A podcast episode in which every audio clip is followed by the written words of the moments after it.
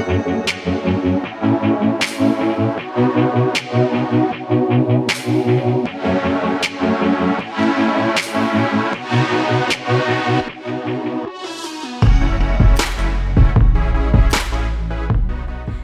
hello zur zweiten Ausgabe unseres NWX Specials. Wir freuen uns sehr, dass ihr wieder dabei seid.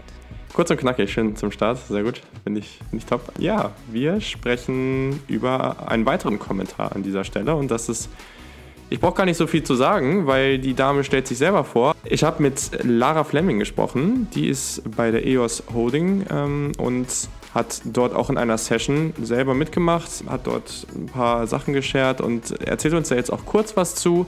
Das ist ganz cool und ja, gibt uns einen ganz netten Einblick, über den wir dann gleich noch etwas diskutieren. Ja, danke, ähm, dass ich hier was sagen darf. Ich bin Lara und ich arbeite bei EOS. Und gerade durfte ich äh, ein bisschen was in einer Session hier auf der New Work Experience erzählen über Fehlerkultur. Und äh, das ist bei uns ein total wichtiges Thema. Wir haben einen Fehler des Quartals ins Leben gerufen. Und warum haben wir das gemacht? Weil es ist eine einzige klitzekleine Maßnahme, um unsere Haltung im Unternehmen und damit also unsere Kultur, die ich jetzt mal so ganz ja, simpel beschreiben würde, für mich ist Kultur sozusagen die Summe aller Verhaltensweisen, die Summe aller Selbstverständlichkeiten in einem Unternehmen zu verändern, damit wir der Zukunft gewachsen sind. Denn die Welt dreht sich immer schneller, die Technik wird immer vorherrschender, die Digitalisierung, ich erzähle nichts Neues. Aber eigentlich ist der große Wunsch bei uns und wir glauben nicht nur ein Wunsch, ist ja kein Selbstzweck, sondern eine Notwendigkeit, dass wir es schaffen, von einer Misstrauenskultur zu einer Vertrauenskultur zu kommen und damit das super tolle Potenzial, was in unseren Mitarbeitern noch schläft, viel, viel besser heben zu können und damit auch erfolgreich in der Zukunft zu sein, wie wir es in der Vergangenheit immer waren. Ja, erstmal äh, vielen lieben Dank an Lara für den Kommentar. Julian, du hast ja mit ihr geredet und mich würde jetzt mal interessieren, was genau ist denn der Fehler des Quartals, von dem sie spricht? Naja, das ist im Endeffekt, also sie hat da in ihrer Session auch noch ein bisschen ausführlicher drüber gesprochen und im Endeffekt ist das einfach etwas, wo, wo sich Leute darauf bewerben können.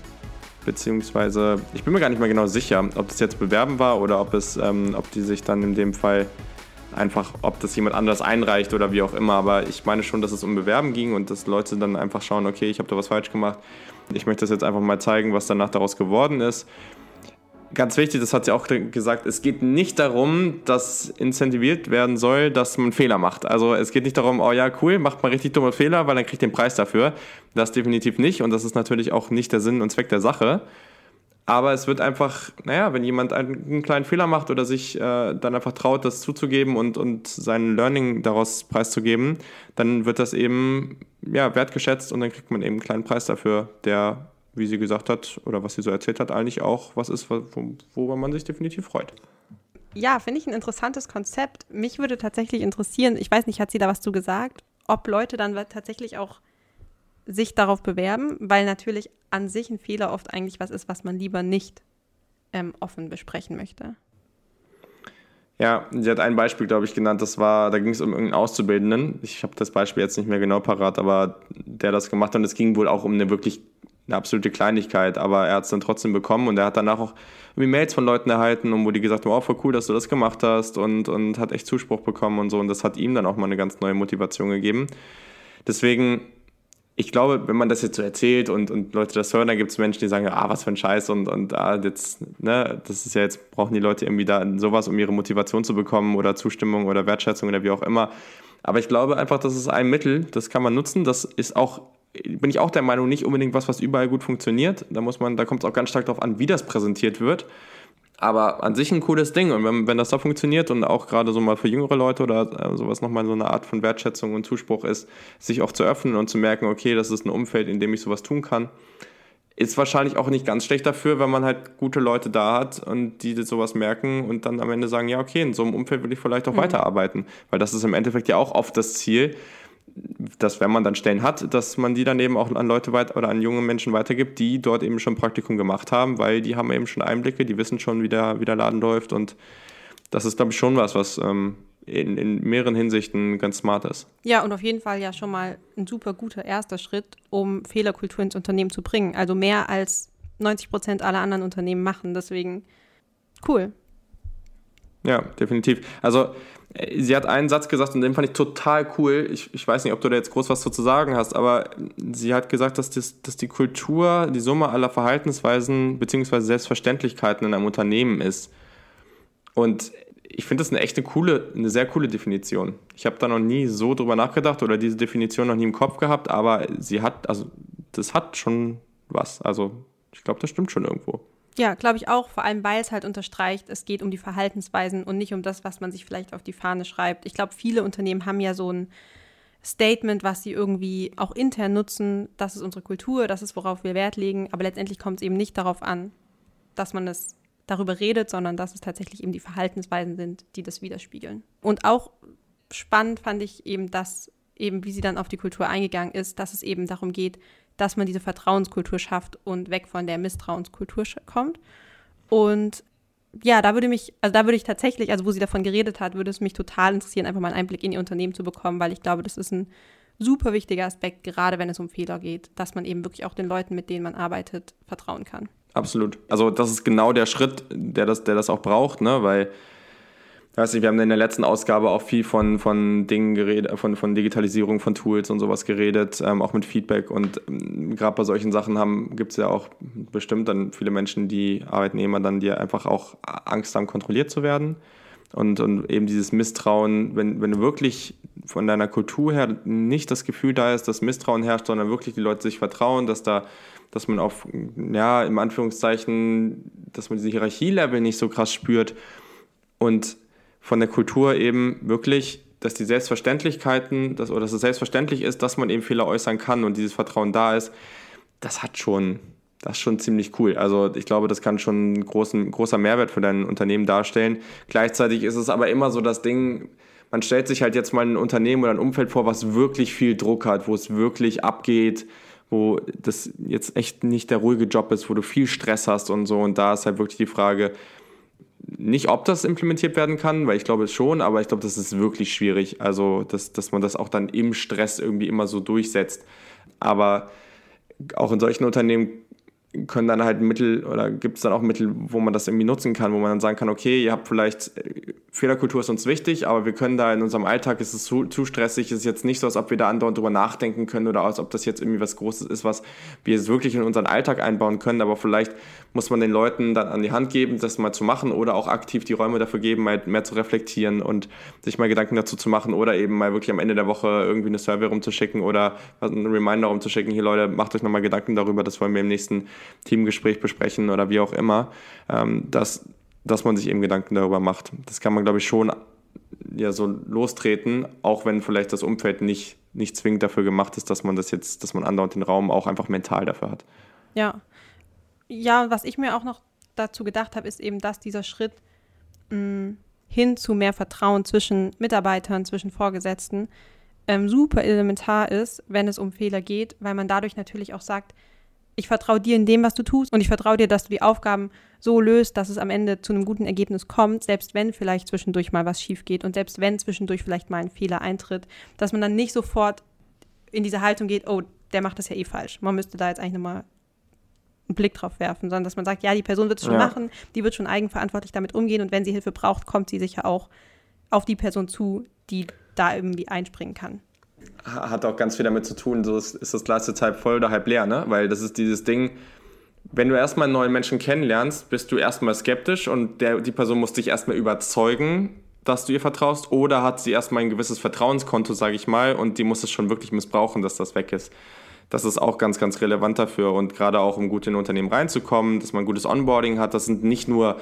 Prozesse, das ist nicht, natürlich ist das wichtig, dass du halt gut eingeführt wirst, dass du die Systeme gut kennenlernst, dass dir alles erklärt wird und ja, also das kann, also das ist ja auch nicht normal, dass das überall so gut funktioniert. Das ist ganz relevant, aber es hat halt auch viel damit zu tun, dass du dich wohlfühlst und gleich auch die, die das Gefühl hast, durchstarten zu können, weil das kommt meiner Meinung nach oder für mich eher dadurch, dass andere mir das Gefühl geben, okay, das ist cool, dass du hier bist, dein Skillset und also das hat schon Sinn, dass wir dich eingestellt haben und deswegen wollen wir, haben wir jetzt auch das Vertrauen in dich, dass du da jetzt loslegen kannst und dann, und das spürt man auch und weiß nicht, ob das immer so ist, aber das ist auf jeden Fall was, was mir persönlich total wichtig ist und vielleicht sogar so nett das andere auch ist, viel wichtiger als irgendwelche tollen Onboarding-Prozesse, wo ich jetzt alles durchstrukturiert lerne. gerade zu dem, was du jetzt gesagt hast, hast du das Gefühl, das ist eher was, was so vom Vorgesetzten kommt oder eher was, was tatsächlich aus dem Team kommt, was jeder einem entgegenbringt? Also ich glaube schon, dass Vorgesetzte automatisch, ob das gut ist, ist eine andere Frage, aber dass man automatisch so immer mal wieder da so in, in Anführungszeichen hinschielt und guckt, okay, wie, wie nimmt die Person mich gerade wahr? Ist es gut, was ich mache? Kriege ich auch die, kriege ich da die Rückmeldung, dass das jetzt gerade so passt oder mache ich hier irgendwas gerade elementar falsch, ohne es zu merken? Aber ich glaube vor allem, dass es viel damit zu tun hat mit den Menschen, mit denen man einfach viel am Anfang hat. Keine Ahnung, du sitzt jetzt da und lernst das neue System, was weiß ich, Ne? Und äh, du lernst das neue System und zwei andere zeigen dir das und äh, du stellst dich jetzt zwei, dreimal doof an. Ist es jetzt normal? Ist es so, dass andere viel öfter scheitern am Anfang und viel öfter irgendwie äh, da daneben klicken oder den, den Ablauf nicht mehr richtig wissen und sie das öfter erklären müssen oder machen sonst Leute überhaupt keine Fehler dabei und es ist total einfach zu lernen und du bist der Dulli vom Dienst. So, das ja, weißt du da an der Stelle überhaupt nicht und da kommt es eben auch ganz erstens auf, auf, darauf an, dass das offen angesprochen wird. Da sind wir wieder beim, beim Punkt von Christine von gestern. Das kann man da, finde ich, auch einfach offen ansprechen. Oder ist es halt einfach auch was, ja, was für ein Gefühl geben die mir, wenn sie jetzt sagen, oh ja, voll gut, ähm, die geben mir ein positives Gefühl, die sind nett, das ist eine gute Arbeitsatmosphäre, wirkt das authentisch oder ist das jetzt irgendwie nur gespielt? All diese Sachen spielen da auf jeden Fall eine große Rolle auch mega der große Schritt, glaube ich, tatsächlich dahin zu kommen, dass man tatsächlich dieses Vertrauen so schafft, weil ich glaube, in vielen Unternehmen ist es einfach nicht so oder beziehungsweise man kennt sich vielleicht auch gar nicht gut genug, um zu sagen, ich vertraue den anderen Personen da jetzt hundertprozentig. Bin ich auf jeden Fall gespannt und würde mich auch sehr freuen, wenn wir da tatsächlich auch nochmal ein Interview mit Lara hinbekommen, um da gezielt mit ihr drüber zu reden. Gibt es noch irgendwas, was du dazu sagen möchtest, Julian? Nee, meine Punkte zu diesem anderthalb Minuten Statement oder ein Minute Statement von ihr sind an dieser Stelle ausgeschöpft.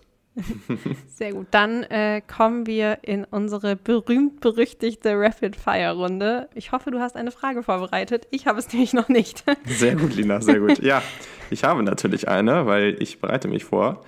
Und diese Frage ist, du kannst dir einen realen Skill verleihen. Also nichts ausgedachtes, keine Superheldenfähigkeit oder so ein Kram, sondern etwas, was wirklich gibt. Das kannst du dir jetzt einfach verleihen und du kannst es sofort, was super schön wäre. Ja, was wäre das und warum? Wow. ähm, da muss ich kurz drüber nachdenken. Hast du denn schon eine Antwort darauf, Julian? Ich habe eine Antwort darauf. Wobei, mhm. die habe ich mir auch nicht aufgeschrieben. Ich weiß gar nicht, ob ich mich noch daran erinnern kann. Ich finde es auch nicht so einfach, da jetzt eine konkrete Sache tatsächlich zu sagen. Also, das sind ganz, natürlich will man viele Sachen gut können und ich merke auch immer wieder, wie, wie auch gar nicht unbedingt jetzt so in diesen klassischen Bereichen in der Wirtschaft, dass es einfach außerhalb davon immer Leute gibt, die eine Sache extrem gut können und das so gut können, dass sie gar nichts anderes brauchen, was auch total cool ist. Also ich glaube, bei mir, also ich habe eine Sache, also eine von den Sachen, die ich gerne können würde, wäre viele Sprachen sprechen. Ähm, bei Kommunizieren einfach super relevant ist, aber dann auch noch was wäre technisch deutlich begabter zu sein, einfach Mathematik, ja, Programmieren, all diese ganzen Sachen, das wäre total cool.